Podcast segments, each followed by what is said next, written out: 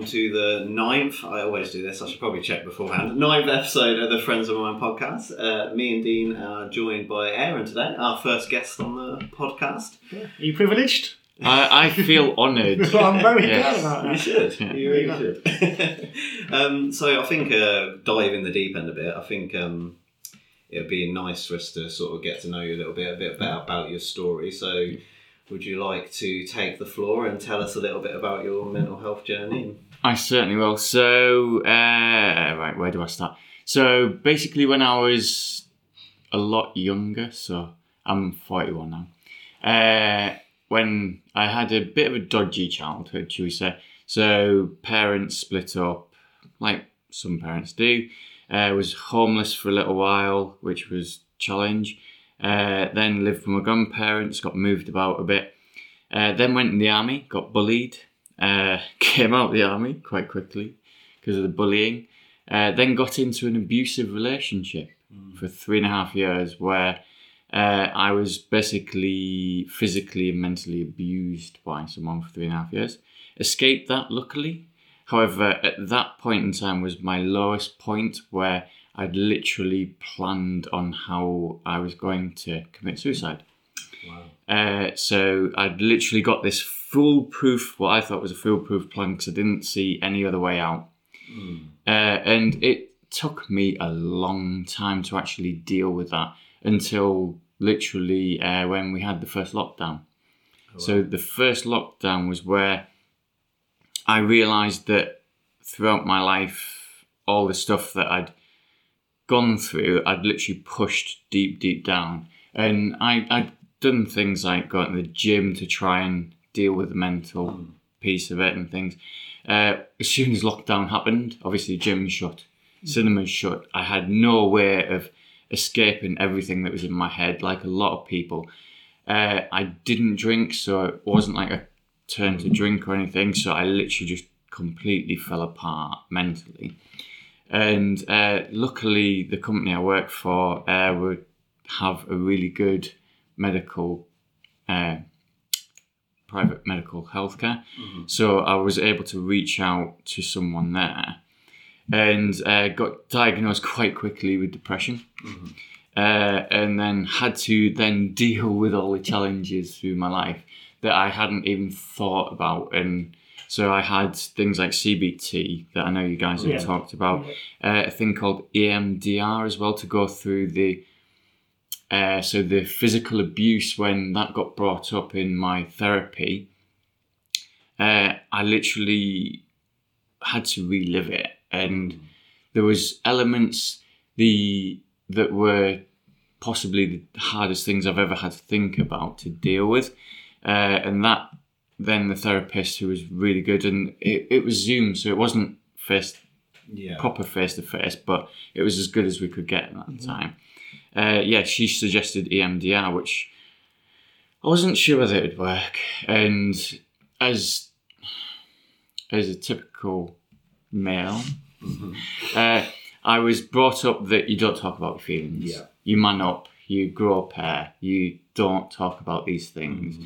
Uh, and I found it a real challenge to talk to anyone about my mental health struggles and the fact that I'd literally come up with this plan and had this plan still of how to kill myself. And it wasn't until I talked to a therapist who went, who actually said to me, she was like, anyone that had gone through what I'd gone through would have mental health issues. Definitely, yeah. But I mean, I was what from about six to really about 38, where I hadn't even dealt with that.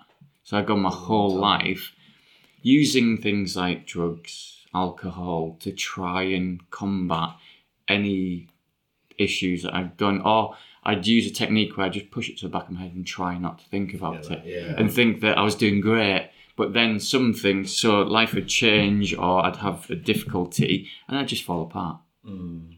But I never really thought that it was, and that's a lot. Sorry. No, no, I, I just trying Yeah. to break all that down. Like, you know, no wonder. Like, I mean, parents breaking up is a big thing. Um, you know, again, there's people out there. We've got friends whose parents are broken up.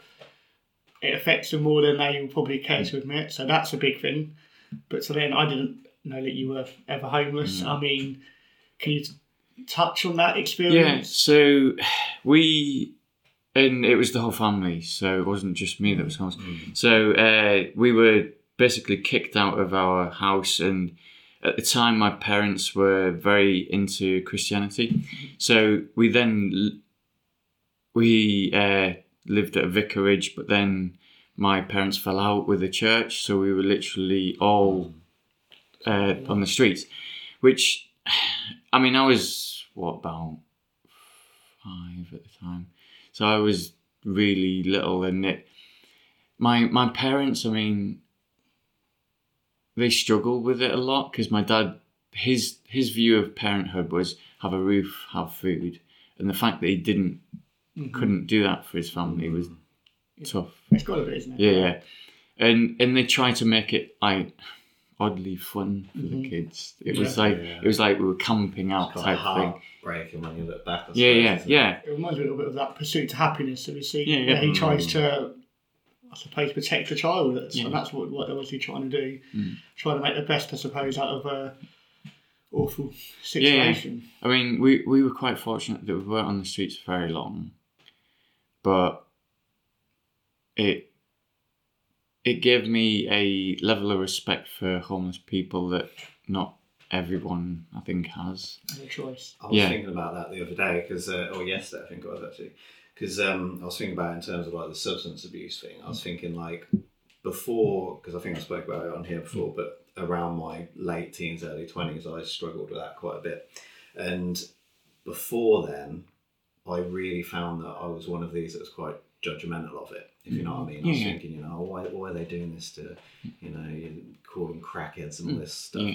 And then I think sometimes it's not when you actually go through it and you have like this real respect and you realise the reasons they're doing it. You know, it's always stems from something they've been through. I don't think there's too many people that have a big issue with stuff like that and use drugs and alcohol. And I suppose that's the same with homelessness. I suppose unless you really go through that in, in some sort of respect, you're never gonna truly be able to sort of understand and empathise with and sympathise. And, and most people don't choose to be homeless. No, no. It's not a life choice of, ooh, I know, I'm going to go live on the streets. Yeah, exactly. and it, uh, but I, I mean, I've done it as well. Like, you know, how- I think we probably all have at some point where you they ask you for change and you just sort of pretend to look at your phone or you walk head down. And one thing that I do quite a bit actually is we say, look, if you want something to eat, we'll go and buy him a sandwich or something like that.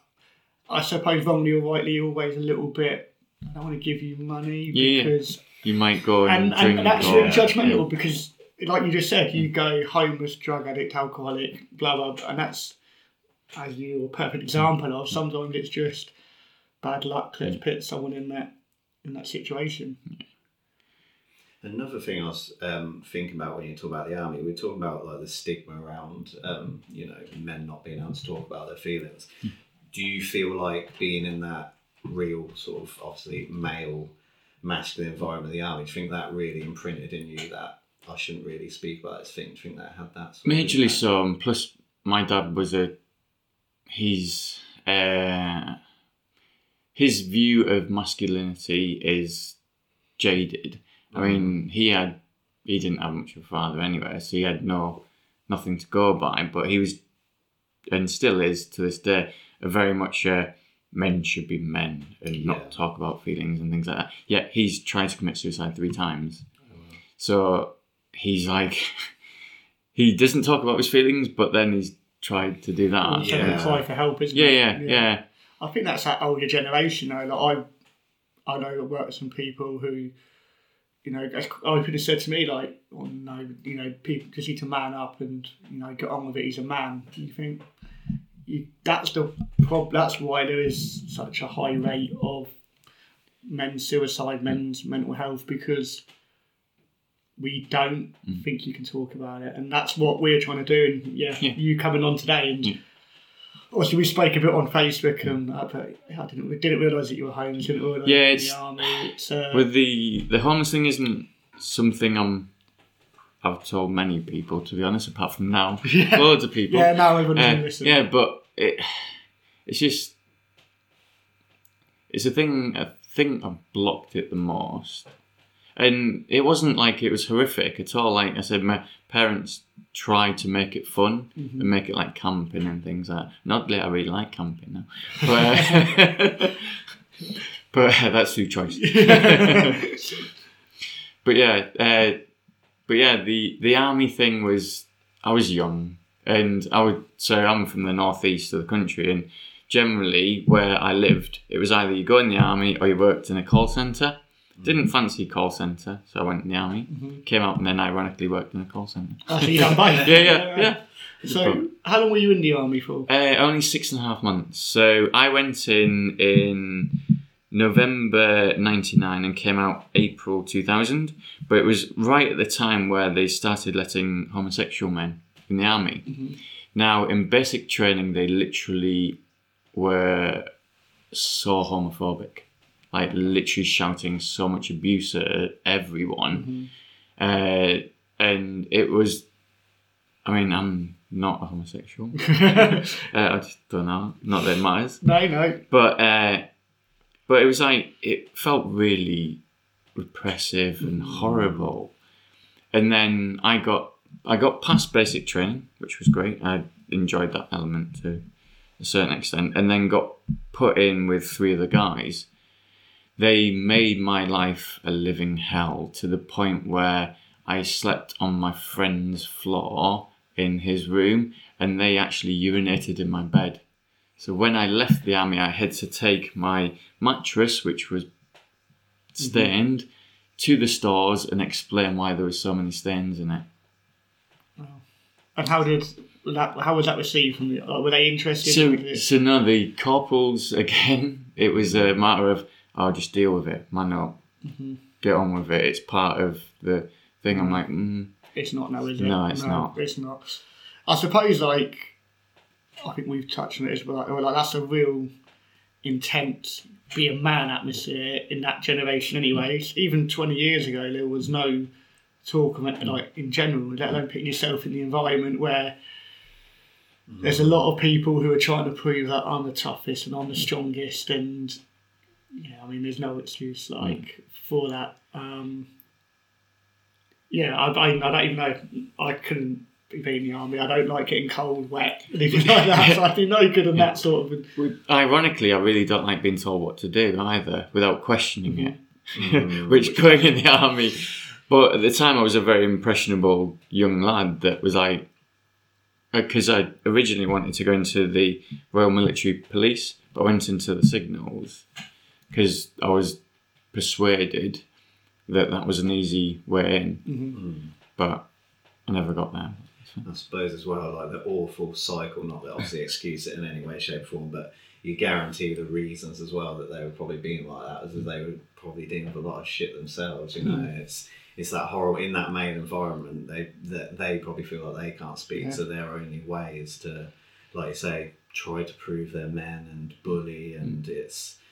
I think really, if we want that type of thing to stop, it's mm. stuff like talking to each other is really going to help. But it's just how do you get through to those people in that environment? Mm. It's so difficult. I mean this in the nicest, to say it in the nice way possible, but they almost try to pick on what they think is the, the weak link. Yeah. So do you think you were targeted? Do you think they looked at you and thought Aaron's a weak link, we're going to target him? Or was it because you gave a bit back to them? I think yeah, because I questioned some of it, they didn't like Didn't it. like it, yeah. yeah. and the one thing that's always baffled me about not that I'm against the armed forces, I love them to death.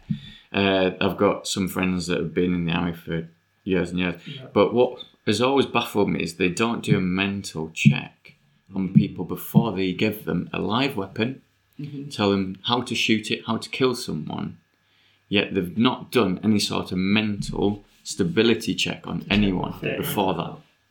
That's mad. mad, isn't it? Yeah. I know it still like that? You- Is it still like that now? Do you know? Or I'm not sure now, but when I went in, there wasn't anything like that. like- And I might be wrong. Was that the? So yeah, I take it you weren't there long enough to ever be deployed. No. was there talk of being deployed, or So at the time, it was it? Well, if I had stayed in for about two years, I would have got deployed. But uh, and then I would have had to have gone to places like I Afghanistan. was going to say that sort of yeah. time there's all Yeah, Northern that. Ireland and stuff. I was just lucky that I got out when I did. To be Yeah. fair. And then when you left the army, what after that? What was? So left the army at seventeen. Uh, then uh, worked in call center. Got with uh, I I call her so. I call her psycho bitch to basically dehumanize her. Yeah. So it's easier for me to deal with it than actually say her name, and I won't say her name anyway. No, that's. Uh, but yeah, I got with her when I was 18. Uh, again, still very impressionable, and she controlled every aspect of my life to the point where I cut all ties with family, friends, everything.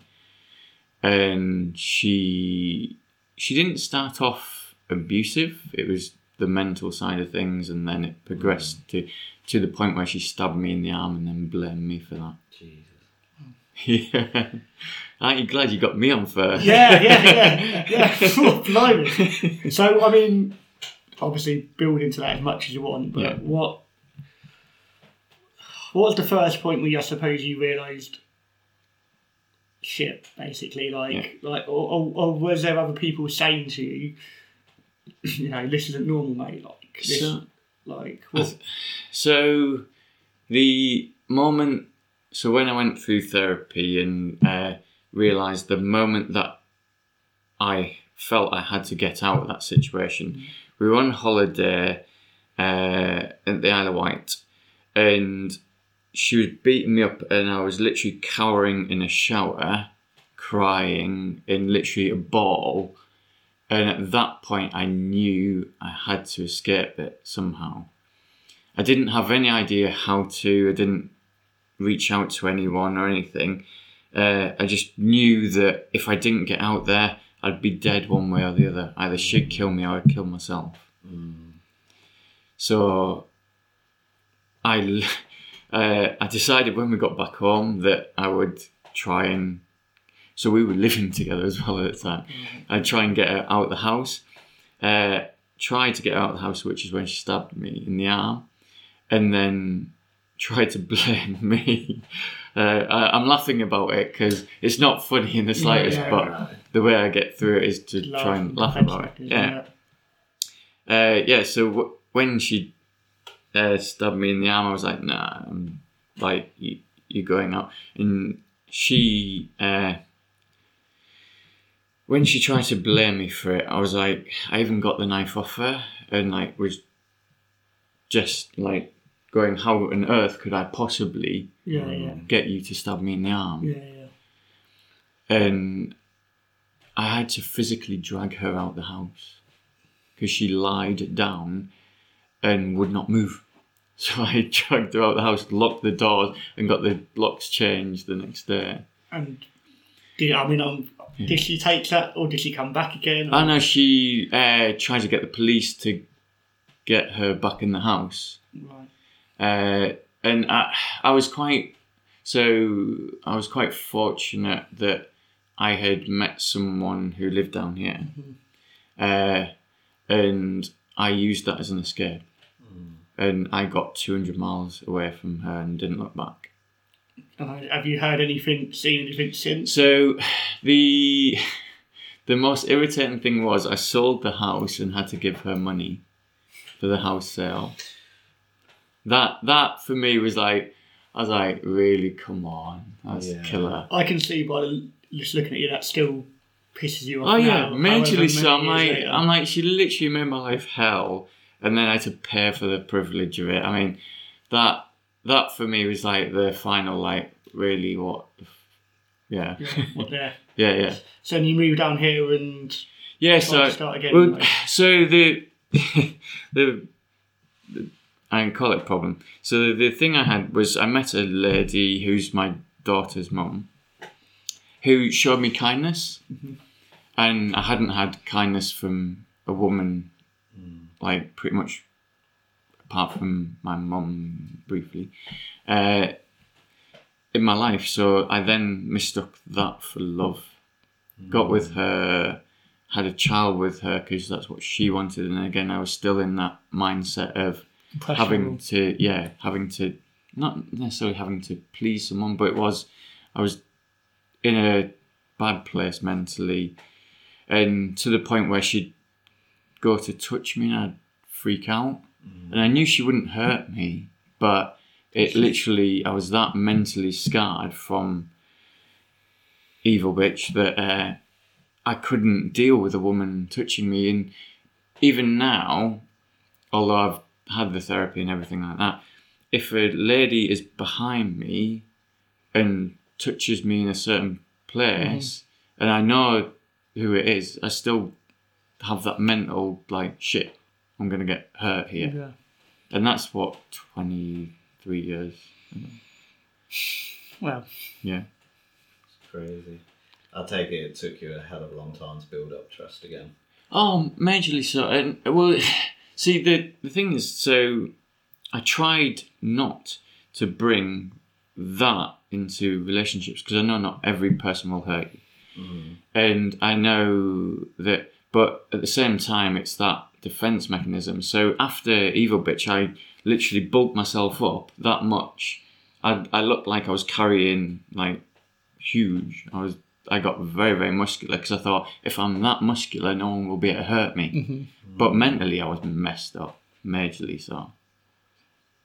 Crazy, yeah. Obviously, I'm hearing all this obviously for the first, Yeah, first yeah, time. So yeah. always trying to process it and Yeah. uh, yeah. Um, sorry. No, no, it's good. It's it's good. It's good. So you then moved down here. Yeah. And you, Yeah. I mean, what was the the next? You had counselling while you So- were with this. So no, so I didn't actually get counselling until COVID.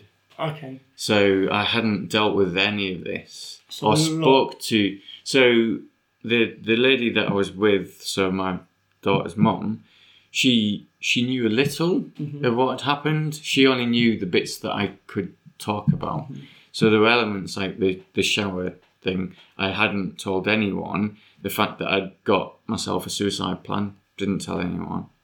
Uh, and I, I told her that she knew that I was abused physically. Uh, but no, so I genuinely had gone through that relationship. Then I uh, ended that relationship, got another relationship, didn't tell her anything about it. Uh, got with uh, another relationship. She knew a lot more because I was starting to talk about it a lot more. But until yeah, the therapy, I couldn't deal with a lot of it, and it was only when I started talking about it, and at, at first talking about it really was difficult, and it brought back a lot of so. What I didn't realize until my therapist said was that when I started talking about, it, I used to get closed and I used to go back mentally to that place and like make myself smaller and tighter and clench and things like that. And it was only through EMDR and uh, CBT and talking therapy. What is MDR? Sorry, it's uh, eye movement distraction. I can't remember what the R stands for, but basically, so what was happening was I was talking through it, and the therapist was moving her finger, so getting my eyes to move because when you generally remember things, you look in one particular direction. But if your eyes are moving, it somehow I don't know the exact Yeah, yeah. uh, science of it, but it makes you relax a bit more. And so, I mean, I literally spent, I think it was about nine months going through EMDR before I got to a comfortable place. So they uh, they rate your your memories of how difficult they are. So there was ones that were like ten, others that were lower and lower and lower. And we worked through the low ones first to work up to the big ones. Because the big ones, uh, so the shower one, I wasn't able to talk about for months and months. Which isn't a surprise. No. But I still think my suicide plan was quite foolproof though. Do you want to? Tell you about it. Yeah, if, you, So if you're happy to. yeah, yeah, that. yeah. So basically, the the plan was get blood thinners, uh, get some painkillers, get a serrated knife, and cut from my wrist down to my forearm on that arm, and then do the same on the other arm. Uh, and but be in a bath because I was conscious that I didn't want anyone to have the problems of cleaning up because you could just turn the tap on, then all the blood would go.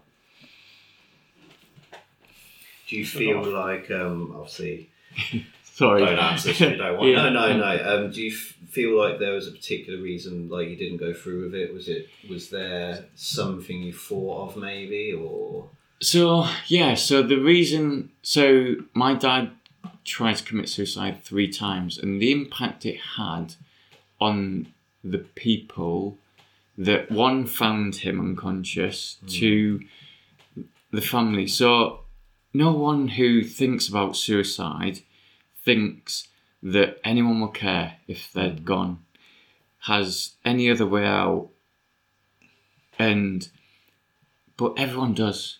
Yeah. So everyone will be missed by someone. So I'm getting a bit emotional. No, no, Uh, good. fine. Everyone will get be missed, no matter how we feel. Hundred percent. It's good, mate. It's good. Don't worry. It's beautiful. Brave. It's you- brave of you to to open up, mate. Yeah. No, it's understandable So- you get emotional. How old? Sorry, again, we don't have to talk about it normally, but how old were you when that when you tried to or you planned? Uh, I was 19 years You were years old. nineteen. Yeah. So you just come out of the army and you'd moved and you'd moved down here, yeah? No, so uh, I moved down here when I was 21, I think. Okay. So yeah, so my plan was whilst I was with Evil Bitch. Yeah. It's uh, just, I guess you just got to the point where you just feel like that was the only escape. Yeah, well, because it, and so she was really, really good at controlling every aspect. So I, I felt like I didn't have because I cut all ties with everyone. So I didn't have any friends. Mm. I didn't have contact with my family or anything. So I truly believed that there was no one other than her and her family that cared about me, that were there for me. And then I thought, well, hold on, this person doesn't really care about me, so therefore I've got no one and nothing. So what's the point of even being here? Yeah. scary place to be. Yeah, yeah, it's really scary. And I mean, people that, like I said, people that think about suicide or commit suicide don't think they've got any other option at all. And it's one of the, I think it's one of the biggest killers of hmm. men as well. 'Cause, Yeah. Again, as you guys have touched on before and today, men, a lot of men feel like they can't talk about things. Hmm. It's definitely yeah. I think we we've spoken, haven't we? Like, and you and you touch on there, people just it is a last resort, you know, because I say people don't want to do it because there must be them that want to do it, but there's also they don't want to do it. They like you just touched on, they feel like they've got nowhere else to go, no one else to turn to. I mean, yeah, I don't know what you obviously you didn't, and what Yeah. what was that the, the light bulb moment where you just sort of thought, actually, like no, Well, uh, that's a good question. Uh, it's not one I've thought about, to be fair. So, I think it was more the fact that I had, and this might be weird, so I had a dog at the time, and the one thing that stopped me was who's going to look after the dog if I'm dead. It wasn't any human interaction at all. It was shit. I've got a dog. yeah. What if the dog finds me? It might eat me as well. Yeah, That yeah. I know that's a creepy thing. No, but- no, very but true, very true. So that was the mo- that was the the dog saved your life. yeah, yeah, yeah, Which is yeah, man's best friend, which is why when you came in straight away, like yeah. you know, no, I love dogs, it's fine. Which is yeah, that's fair, mate. I've never been in that that situation, mate. So for you to open up, um, I think the reason we're probably both a bit quiet is almost like uh, to have you being so honest is, Yeah. is obviously a refreshing thing. Yeah. So But I mean, the good thing is now mentally, I am so much stronger. Having gone through therapy, gone through MDR, CBT, and things like that. I I still get moments where I struggle. So uh, very recently found out that my job is at risk at work, which has knocked me for 6 And changes like that still impact me, but now I have I know I can talk to people about it. Yeah. There are places where you can go to ring or as you've mentioned, uh, I think it was a place in Rushden. Yeah, mind. Yeah, yeah, Mind in Rushden, that you can go to, walk into, or ring Samaritans. Yeah. There are people out there that actually give a shit Mhm.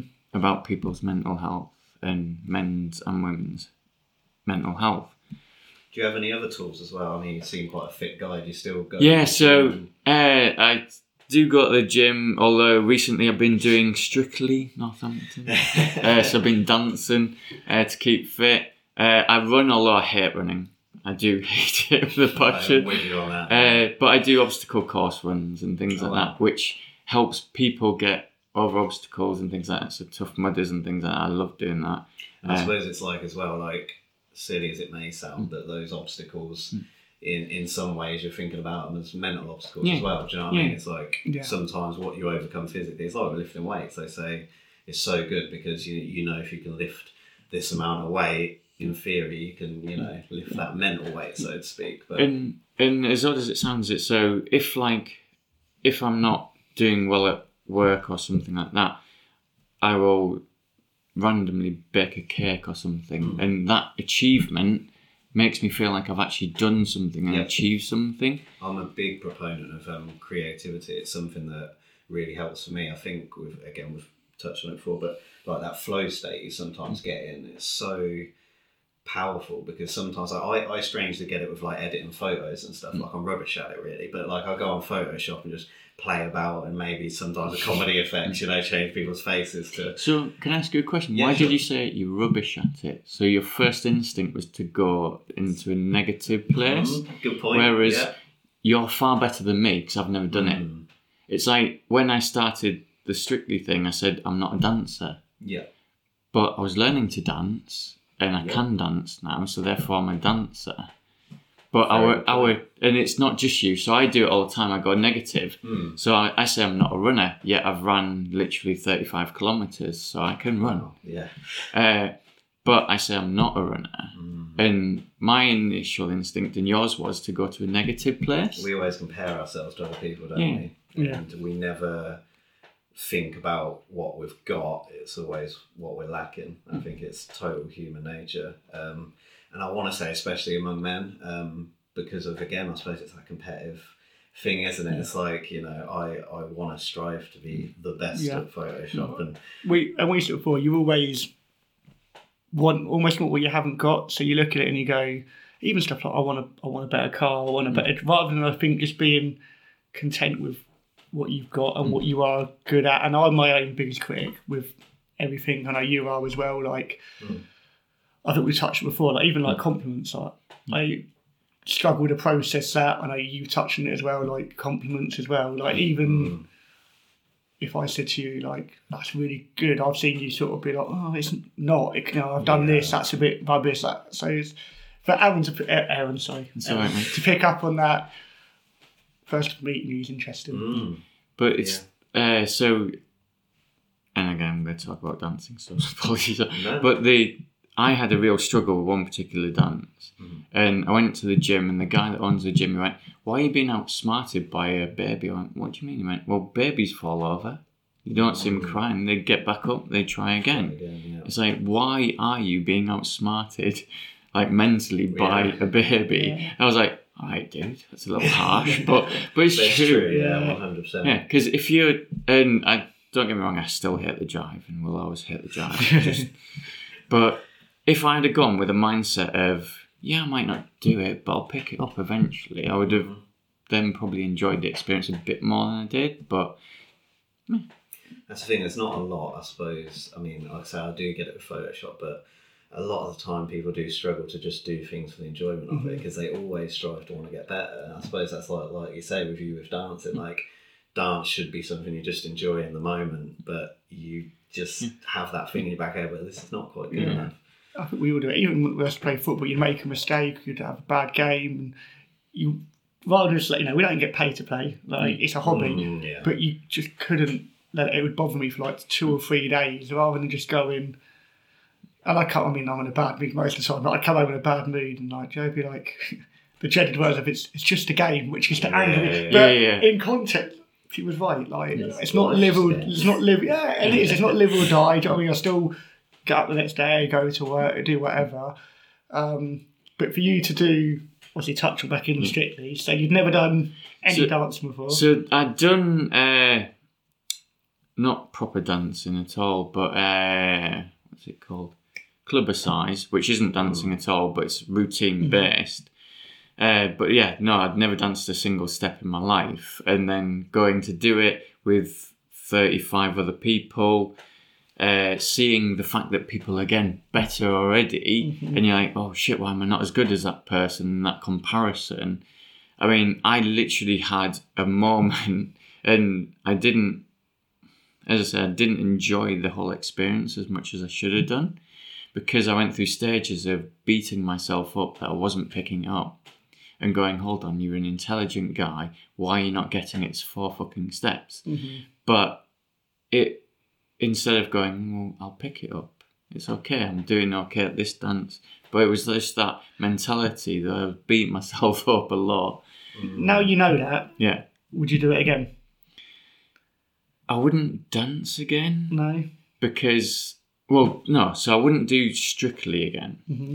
However, I would definitely dance again. So, uh, my partner, oh, I'm not going to name, uh, and I are talking about doing another dance, mm-hmm. one that we can both do together, and that for me was a challenge as well. Is doing it with some a complete stranger felt weird, yeah. whereas doing it with someone that you care about, you can both enjoy it then and get I suppose there's a kind of an element of vulnerability as well, I suppose, with dance, isn't there? Especially with certain types hmm. of dance, which again, I suppose, as being a bloke, can be a little strange. I mean, I'm quite a flamboyant guy. Yeah, Hence the moustache and things. I love it. It's a brave move as well because I think people automatically, and again, you're gonna I'm gonna stereotype, but you think of blokes dancing and you just think you're dancing for you weirdo, like, and it's just what people associate with it. It's not seen as a thing that men do. I'm- I, I might be wrong saying no, that. no, no, but- uh, I totally get it, and it's like the the guys that did it with me, so the men, Mm-hmm. uh, they weren't necessarily they weren't flamboyant. Some of them, Mm-hmm. so some of them you look at and go, "Hold on, you're dancing." I mean, there was one guy who was six foot three and built like a brick shithouse, and you wouldn't expect him to dance. to dance, but he was well up for it and he was throwing himself into it and he got so much out of it. I mean, unfortunately, his father went to Cynthia Spencer, who he did it for, and died whilst we were done whilst we were training. Oh, wow. So he he like had such a personal journey as well on it. But yeah, he he was fantastic. It's funny as well, because they're most like people anyway when they get drunk, like in this musical. What's the first thing they do? Dance. Mm. When their inhibitions are gone, that's one of the first things they do. But I mean, like I'm glad say, you're good at the stigma's still robot, there. aren't I? Yeah, yeah. Glad you're good at the but the stigma's still there when people are Yeah. sober. It is a bit, it is a bit strange. It's a weird thing as well, like you touched on there, like drunk, like I'm always up in the dance floor just making a Mm. twat of myself. I'd never do it sober. Like I just would never and it's just isn't it weird that like Mm. and that's why I admire you for, for doing that, to go out there, you don't like you you don't drink, but to spend eight weeks was it training? Yeah, eight I mean to go out and dance in front of how many One thousand two hundred people. Jesus Yeah, Christ. yeah. Okay, Yeah, yeah. um, It was a lot, to be fair. Yeah. that's that's yeah, I took And my even hat just to you. committing to something for eight weeks is like an achievement anyway. Isn't it? I mean, I, Mm-hmm. Yeah. I guarantee I'd have been the type of person that would have gave up after a while. I think. Yeah. Like, And I, I said to Dean before we started, I, during the process, there was one point in it where I was ready to quit Hmm. because I wasn't picking it up. I wasn't necessarily enjoying it as much as I thought I was. But luckily for me, there was guys that I was dancing with, and also because it was for charity, that I was like, I have to do this. I yeah, can't possibly not do it because I think I would have literally, uh, well, yeah, it wouldn't have been good for my mental health either Yeah. to have quit for me eh, personally. And there were some things you should quit, but not Yeah, that. yeah, yeah. yeah. I think fair play, uh, fair bit. And that's something, obviously, you said you won't do strictly again, but going forward, can you see it being a, like a regular hobby now? Like, Uh, so, as well, uh, my partner and I have talked about going dancing, so probably, yeah, it'll be become part of my fitness routine because I'd rather do that than run. Because running is, for me is monotonous and dull. When I But- see you uh, in a couple of weeks at Christmas, I expect a full A drive. routine. Yeah, I want a routine Yeah, nailed down. I'll, I'll, I'll do the tango, not Yeah, the jive. yeah, because I I hate wanna- the jive. As, I, as I'm there with my mince pie, I want a full routine in the living room. We can do that. That would be great. That's a deal, mate. Yeah, I look forward to that. So, how are you? Obviously, we've spoken about leaving the army, Yeah. the abusive relationship. You've got you were with uh, you were married. You said Yeah. Again, I don't know how much you want to touch on that, but do you want to talk about that? or- Yeah, so uh, so basically, I realised again during COVID. So with when COVID hit, I was I don't want to say trapped, but uh, we, we were all housebound, and then uh, when when I was going through therapy, because it was in the house, I couldn't talk about my issues in my marriage Yeah. because my ex at the time could hear everything. yeah, So therefore, I wasn't able to deal with that either at that point in time. And no, no relationship is perfect. Don't get me wrong, but there were elements in it that I felt like I was losing myself in the marriage, and I was doing things to please her rather than pleasing myself, and I felt completely like I wasn't being me, and therefore I wasn't truly happy. And uh, I, I found it really difficult to split because I felt like I I felt like I was going to hurt someone that I felt didn't deserve that hurt, and that was really really hard to do. And I again had to go through therapy post that because I basically thought of myself as a monster for hurting someone that I felt didn't re- need or re- require that hurt. Uh, and that was tough. But for me, it was better to do that than carry on and end up making us both miserable. yeah. And did was was there any hint, inkling from her? Like, did, was she expecting it? Was there? So she had tried to have conversations with me about why I was being different and things like that. Uh, to which I was just trying to push it onto COVID or other things and make excuses for it because I didn't want to face up to it, which is ironic as to what I faced up to. Yeah. Uh, but but it was because she was a nice person. It wasn't like she was horrible or Yeah, anything yeah. like that. She just wasn't right for me, and I wasn't truly happy in that relationship. Yeah, it's tough, but you've got to do what else, like, and you've Yeah. done the right thing. You know, are you guys amicable now? With you, or Uh, I think she's still hurting, Mm-hmm. but uh, we no, Right. Oh, probably- okay, no, that's fair enough. That's fair enough. And now, how would you class your? Obviously, it can change day to day, but on a whole, your mental health now. Uh, so I have far more tools to deal with the mental health. I still struggle. So, like I said, the recent thing with my job knocked me for six. So I still, and uh, I was actually talking to a friend about this recently. Uh, I was like, it it feels odd now that I'm actually I know what my mental health state is. At times, it's harder than when I used to just push it right to the back of my head and not deal with it. But I know that then comes to a point where it all falls apart. So therefore, I I'm now better at asking for help and going to the places that I need help for either the tools of CBT or uh, therapy. As as I've said before, the place that I work at the moment uh, has a really good health program where they've got like an employee assistant program and doctor at hand and things like that. That's good. That's good. So you you you feel probably more good days than than bad. Yeah, definitely. I mean, my life uh, outside of work is fantastic.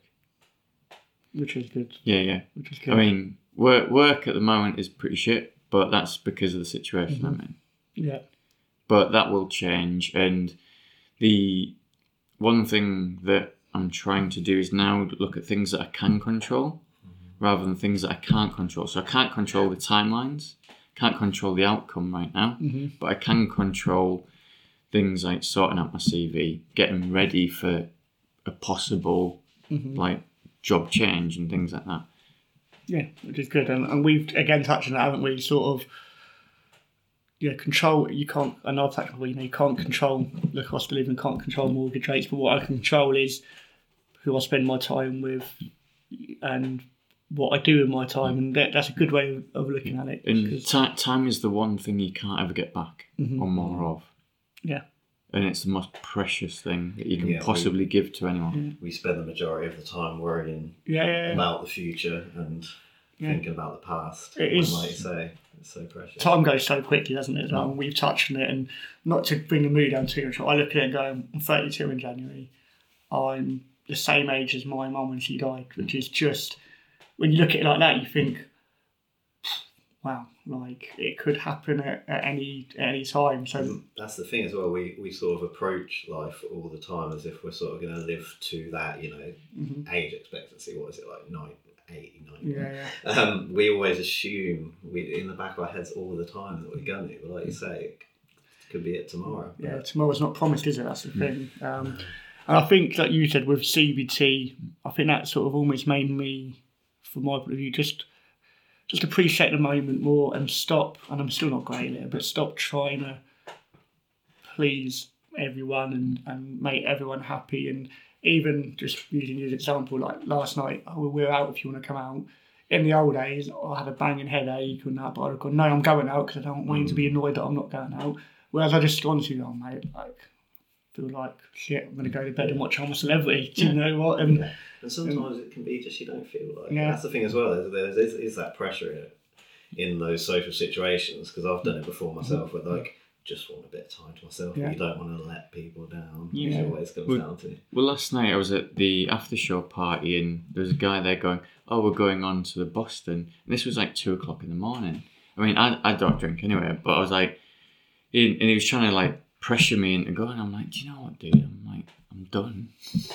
It's like, I know who that is without you even having to say anything. So, yeah.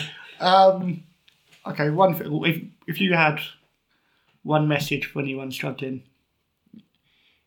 so my message would be, don't be afraid to ask for help, because whether it's friends, whether it's mind, whether it's anything, there's always someone willing to help. which is good, yeah. And I mean, I, I've said it before, I'm a massive advocate of therapy, counselling, whatever you whatever you do. It helps me. I know that you've started doing CBT. I mean, we haven't touched on that this week. I mean, how are you finding?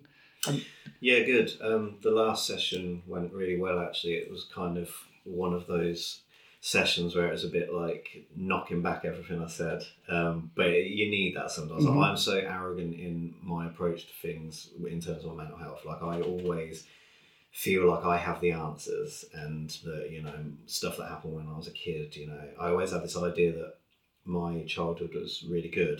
Do you know what I mean? There's no blemishes really, other than you know in my teenage years.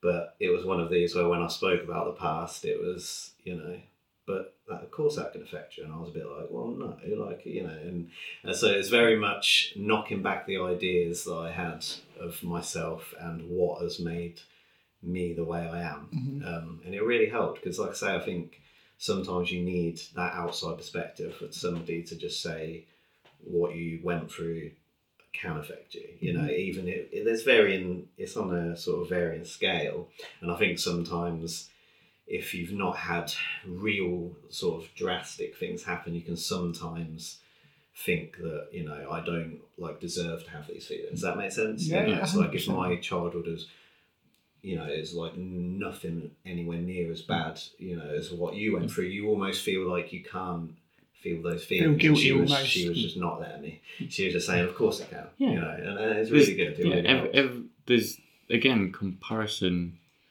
How you feel is how you feel yeah, about a situation. I mean, people have gone through far worse than I've gone through, and have dealt with it. but I wouldn't compare, or I try not to. But it's human nature, isn't it? To Yeah. compare.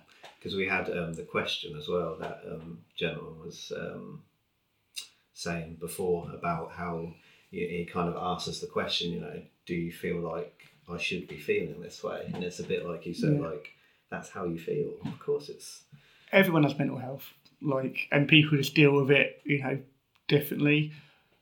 I think I'm more open, obviously now than I ever have been talking about it, but in the past it wasn't even a conversation. Joe will mm. tell you for the first three years we were together, like it just wasn't. It it was. He talked to me, he'd ask me, and I'd get angry, and that would be the end of the conversation. So I think everyone has, and again, I'd feel guilty for it because I'd be like, even now when I struggle, I look at it and go, what if I, I've got a job and I've got a house and I'm hmm. married and I've got a kid on the way? Like, what have I got to be depressed about?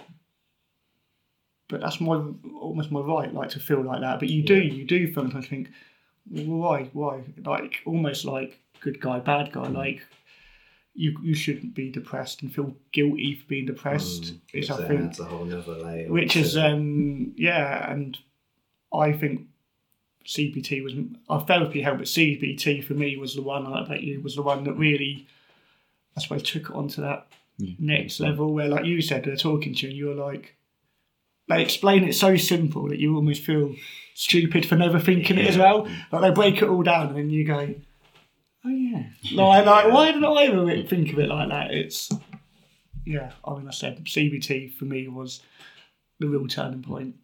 But a lot of people can be too scared to go and try it or ask Mhm. for it which is really unfortunate because and uh, i suppose it can come from different places but again i think sometimes if we go to therapy it's like we're admitting it and sometimes you know uh, to ourselves and sometimes we don't even want to admit it to ourselves. It's because i found that i think i said before like while sitting in the car before my first session i was a bit like had that shall, I just go home just Mhm. knock you know knock it on the head sort of thing and i think a little bit of that was the sort of not shame i think that's a harsh word because but that you know I, I really didn't want to admit to myself that i needed the help Mhm. and i think that's something that's very difficult but i do feel like conversations like this really help Yeah. because part of me feels like if we didn't start doing this whenever it was nine weeks ago maybe i would, wouldn't have gone if you know what i mean Yeah. just Yeah. And it's and it's making the conversation. Hopefully, by us doing this, it encourages someone to sit down with their mate, whether that's down the pub at work or whatever else. And I've touched on it. I've had two or three different times now, whether it's at football or at the pub, where someone who I never thought would speak to me about it sat down and sort of said, "Oh, I've seen your podcast. Well, what, what are you doing it for?" Mm. Just having that thirty second conversation might make them reach out to one of their friends who is a bit quiet at the moment, might not be applying in the WhatsApp group, might not be coming out as much. And you might just think, and I've done it before, and I've been that person before, miserable get like boring, rah, rah, rah. mm, Reach out to them. I keep saying it. Just scroll through your contacts and look at one person you've not spoken to for a while. Send them a message. Guarantee they'll reply, and I guarantee that there's a reason that they're hide, not hiding, but yeah, hiding away. Because it's a lot easier, isn't it, to not talk about it hmm and think that, oh, it's okay, I'll deal with that tomorrow or the next day. And then the next day comes and you, no, I'll put it off again. mm. Yeah, it's easy. Done. And then it's like, what, 23 years? And then Yeah. you've still not dealt with it. Yeah. That's what I was thinking. It's mad to think that like some of the first conversations I've had like this are like now. Mhm. Do you know what I mean? Like thirty-five years old and It's mad. absolutely crazy. It's mad what, what we forget we talk about as well. I mean, I said in a couple of podcasts ago that I was, I'd been signed off work uh, with for different reasons, and then I was annoyed at Jay that she'd gone and told someone, and then I was like, I've just told whoever listened to this podcast, but my initial reaction was to be like, pissed off. Do you know what I mean? Uh, and then you sort of look at it, you think.